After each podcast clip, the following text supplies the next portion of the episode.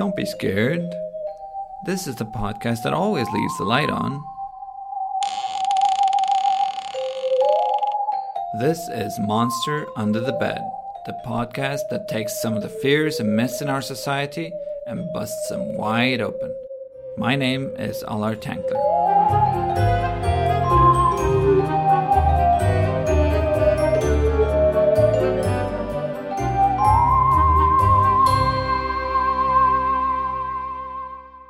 We've been talking a lot about monsters and all kinds of nightmarish things on this podcast.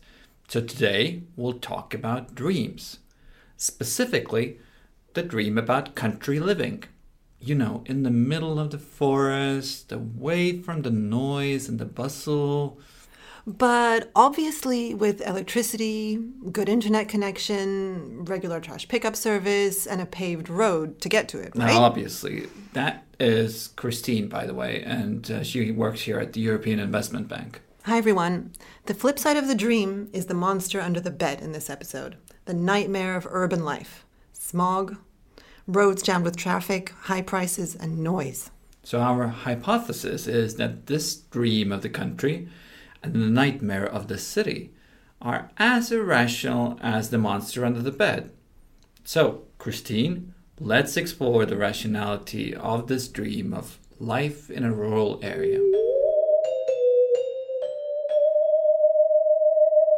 My name is Allar Tankler, and I work at the European Investment Bank, the EU bank. And we have all kinds of experts here who can help me explore different fears and beliefs which are costing us as a society. So, in each episode of the podcast, we will fight one imaginary monster under the bed and hopefully win the battle for a more rational way of doing things. So that you don't miss an episode, subscribe to Monster Under the Bed, an Apple podcast or Acast or wherever you get your podcasts. And let me know if you can think of a monster we should expose on future episodes.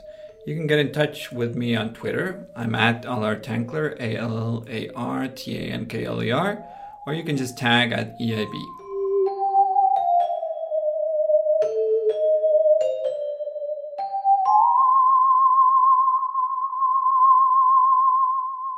First, to gather a representative, a kind of a scientific data set about what people actually think about rural and city living, Christine, you went out to ask completely random people in Luxembourg. So, what did you hear? Well, Luxembourg is slightly unusual because here you have a lot of people who live in rural areas but commute into the city for work.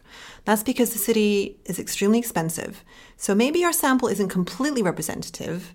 But even when we ask people where they prefer to live, if they could live anywhere, they overwhelmingly preferred the countryside. I lived for uh, sometimes uh, in uh, Austria, in the city Salzburg, and it's very beautiful. But uh, all my life is together on the countryside, so my heart beats for the countryside. Yes. uh. If I were to choose, then countryside would be my, my choice. Yeah. So if you live in a sort of countryside area kind of thing, have your own house, not much noise around, you can pretty much scream and shout, do whatever you want.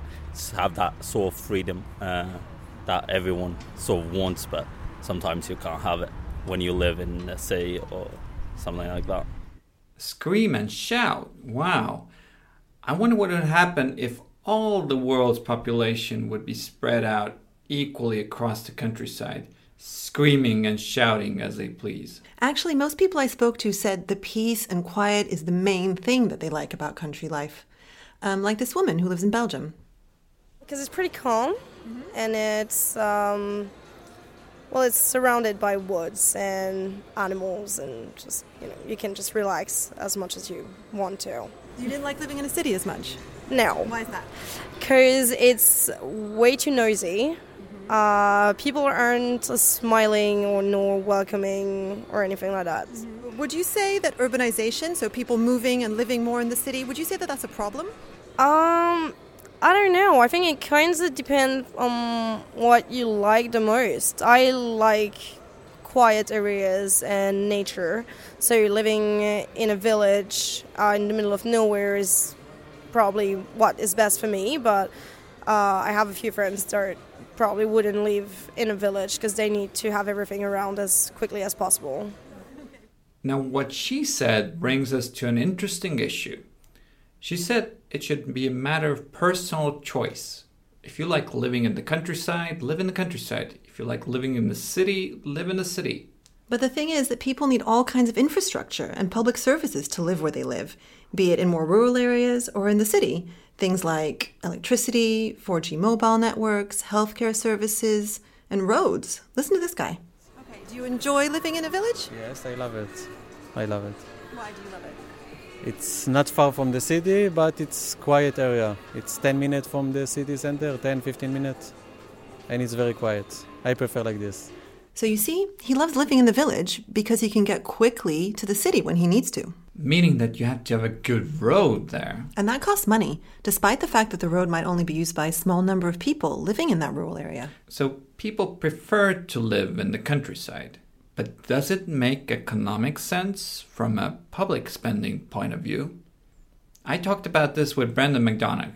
He works at the European Investment Advisory Hub, a partnership between the European Investment Bank and the European Commission. In Ireland, he worked for a government agency that dealt with investment in mobile networks across the country. It was really expensive in the most remote areas. Yeah, I think if if everybody wants to live on their own in an individual little piece of land and isolated from others, then the cost of services to everyone grows. And equally, the ability of them to access the services is restricted. And I think there's a direct relationship there. And especially as we're all living longer, we're going to hopefully live to an older age and need more of those services for much longer in our life. And if they're ready and accessible to us, I think we can have a longer and healthier and happier life. Brendan grew up on a farm himself and enjoyed living in a rural area in Ireland for a long time, but he has since started to see it differently. I suppose when I was young and living in, in Ireland, um, I lived in a rural community, and very much I felt we were in the middle of nature. Um, whereas now I look at it a little bit different and I see the benefits of living beside nature rather than living in nature. Um, by that I mean you don't disturb nature as much. When we came to Luxembourg, we noticed in Europe the communities live together, and then you see large open expanse. In many other countries, particularly in Ireland as an example, you see lots of ribbon development. Individual houses, half a kilometre, another house. My mother is a classic example of that and where I grew up. So, right now, my mother is moving to a nursing home but when I look at it, she is one half kilometre from her neighbours either side. If she was right next door to them, I think her ability to stay in that rural environment could have been longer. Um, but because she lo- chose to stay in the nature rather than beside it as part of a community, I think um, that in a way has meant she has to move a little bit earlier than might otherwise be the case. And it's made me conscious of my own thoughts of the future and I would have always had the impression of I want a house in the countryside and I want my neighbours a little bit away from me, but close by. Today I'm very much of the view I'd like a house with my neighbours right beside me. So it's not only the question of how close the public services are, it's also a question of social isolation. Very much so. I mean, for my mother, I see it, people had to come and physically take the effort to meet her and visit her. Whereas if you're right beside them, they're passing by your door and they interact with you a lot more. You can also interact with the services a lot more, be it a hospital. I look at myself and my wife as we grow older together and say, if one of us is in a hospital, do I want to be a large number of kilometres and needing taxis? Is it nice to be able to use my Zimmer frame to possibly stroll the 10 minutes down to the hospital? To me, that's a better environment to look to the future. Hospitals and fast internet are fairly modern things. I mean, if we all like the countryside so much, why did we come together in cities in the first place? Actually, it all started because of people's very rational need to trade with each other. Like, if you had lots of eggs, but you needed salt, you needed to trade. I spoke to our senior urban development specialist, Grzegorz Gajda, and this is what he told me. Yeah, I guess that in the beginning we need to imagine ourselves a road crossing, basically a place where d- different people would meet, and they started to be engaged in trade. Um, you can imagine a big open uh, field where people started trading things like cattle or wood or salt, all those things that were important in a very early economy. And um, then around a field where people would meet and do some trade, um, you know, a restaurant would be open, a storage, you know, somebody will build a little hotel. And that, that is the origin of the cities, basically. Um, typically a crossroad or maybe a, um, a, a place where you can safely cross a river. So any place where people need to stop for something, for some reason. But there's a second historical reason as well. Cities allow people to do things more efficiently, together. Things like protecting themselves. The other thing is that um, um, in a period of wars, cities would be a place where people can defend themselves collectively.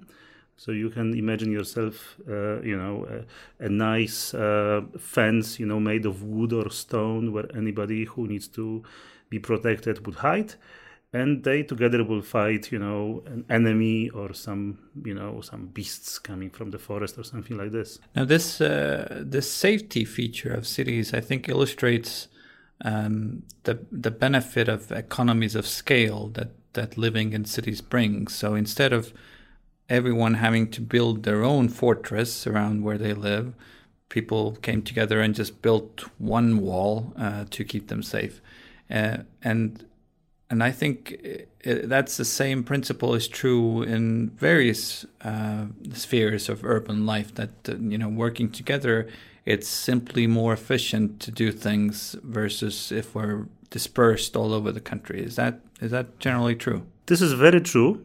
So in the initial part, definitely this uh, uh collective defense worked better because everybody could just put a little bit of of his work into creating this collective defense and everybody else would benefit from that. And then it basically uh, manifested itself during the Industrial Revolution, where people acting together, putting their resources together, putting their capital to, together, could create uh, the origins of the Industrial Revolution, uh, which also happened in cities. And um, it was at the same time a blessing and a curse for the cities, as we can all uh, remember from mass uh, culture.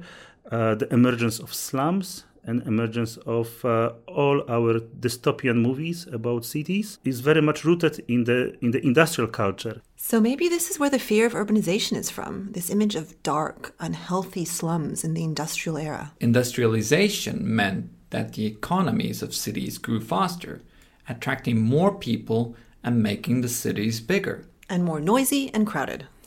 At the same time, fewer people were needed on the farms in the countryside because machines were doing a lot of the work. In the beginning, before the uh, Industrial Revolution, the cities were typically a place of trade.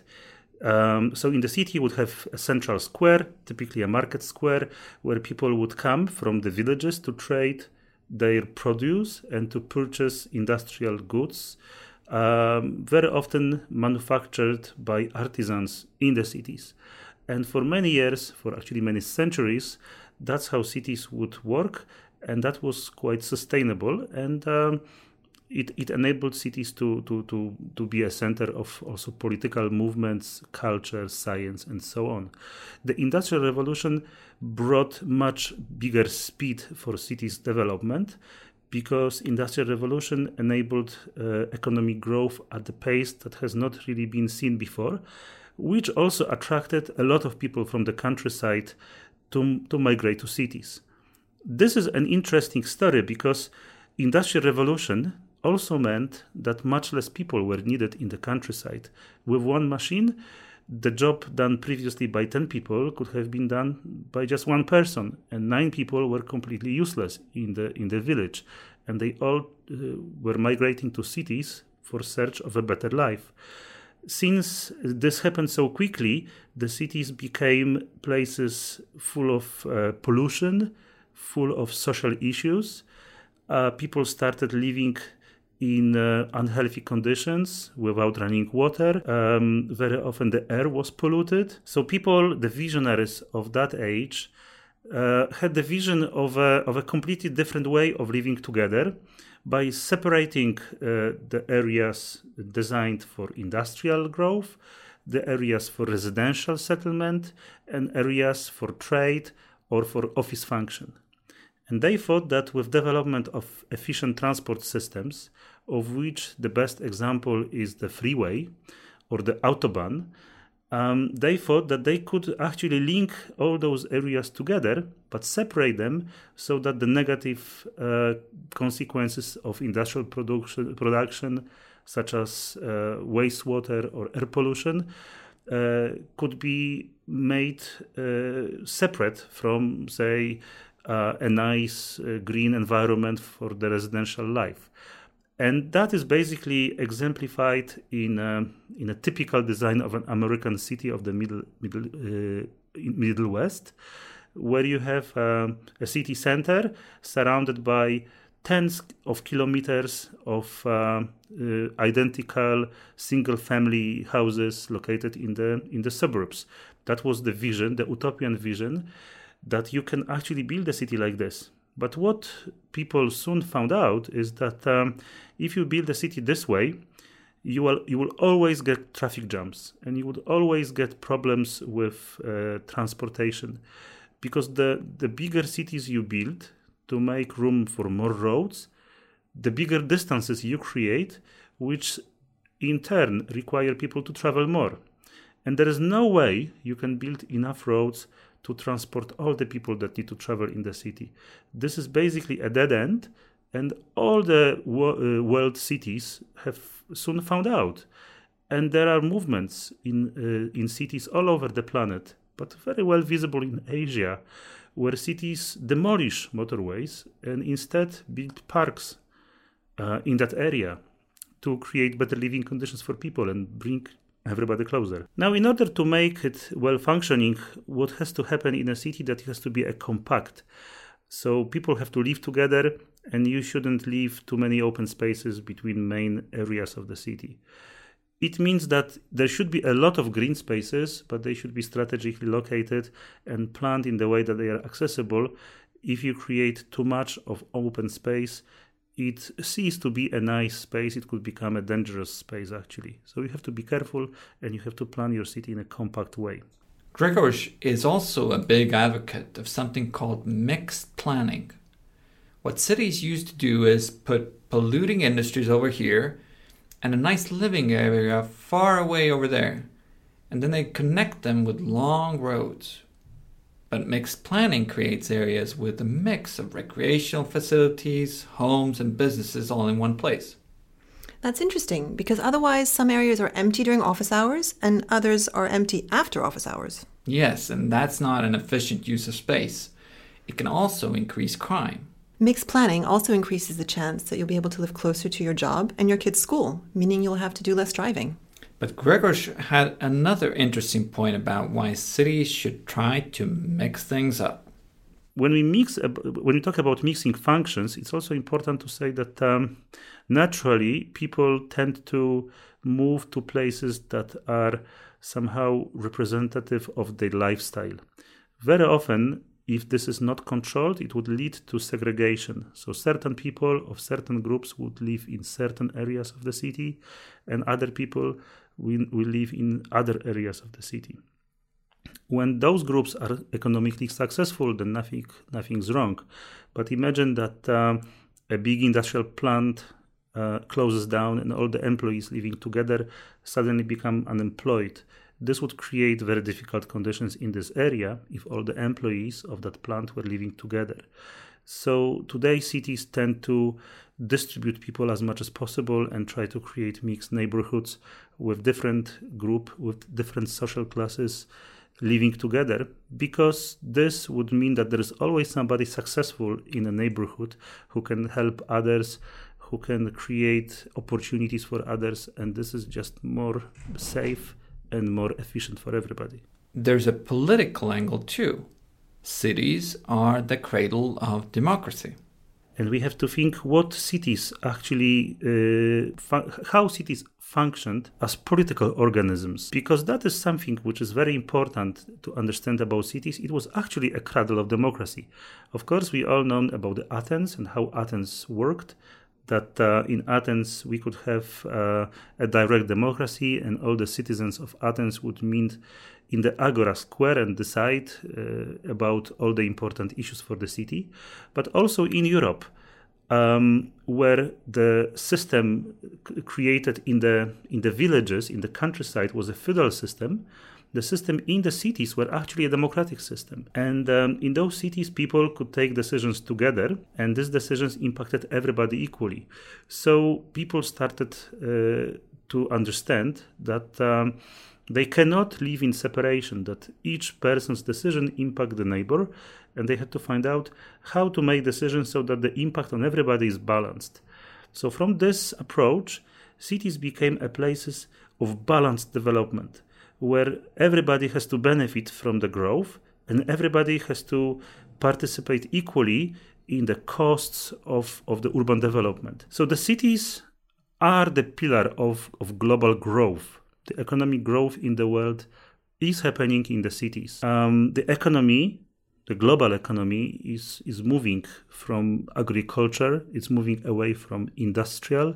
Is moving towards the service-based economy, and this happens in the cities. So cities, do we want it or not, will be the dominant part of our economy. Soon, more than half of the global population will live in cities. So. Um, so we may not like them, but they they will be always the most important part of our growth. That all sounds great, but people think urbanization is a monster. Listen. I think it's gonna be a problem. Not not for us, but for the our children's or the children's of our children's. Yeah, you have to find the good way, but I think it's maybe too late to find a good way. But did you figure out what specifically is bad about urbanization? Well, one lady, Marina, had a very clear answer. Because uh, more and more people go to the cities. And why would you say that's a problem? Why do you think that that's something that. It will be lost uh, very soon, uh, all small villages. There, is, there will be no. Uh, they will not survive uh, if everybody goes to the city. Ah, but at least from the environmental point of view, that might not be such a bad thing if people leave the villages. An interesting project that the European Investment Bank uh, worked with recently is called Rewilding Europe. It's returning huge chunks of European rural areas to their original wild state. These are areas that might have previously been populated by people, but now they'll be turned over to wild animals and plants. Stephanie Lindenberg worked on this project at the European Investment Bank. So, Rewilding Europe is an initiative, uh, an NGO, that aims to make Europe a wilder place, basically. And what does it mean? It means to make uh, the nature we have wilder, give wildlife more space, and natural processes more space again in Europe. How can nature be mo- more wild? Often now, the, the landscapes that we live in are very much modified by, by human beings. And here we are talking about um, bringing the, these landscapes really back to, to nature and giving it back to nature.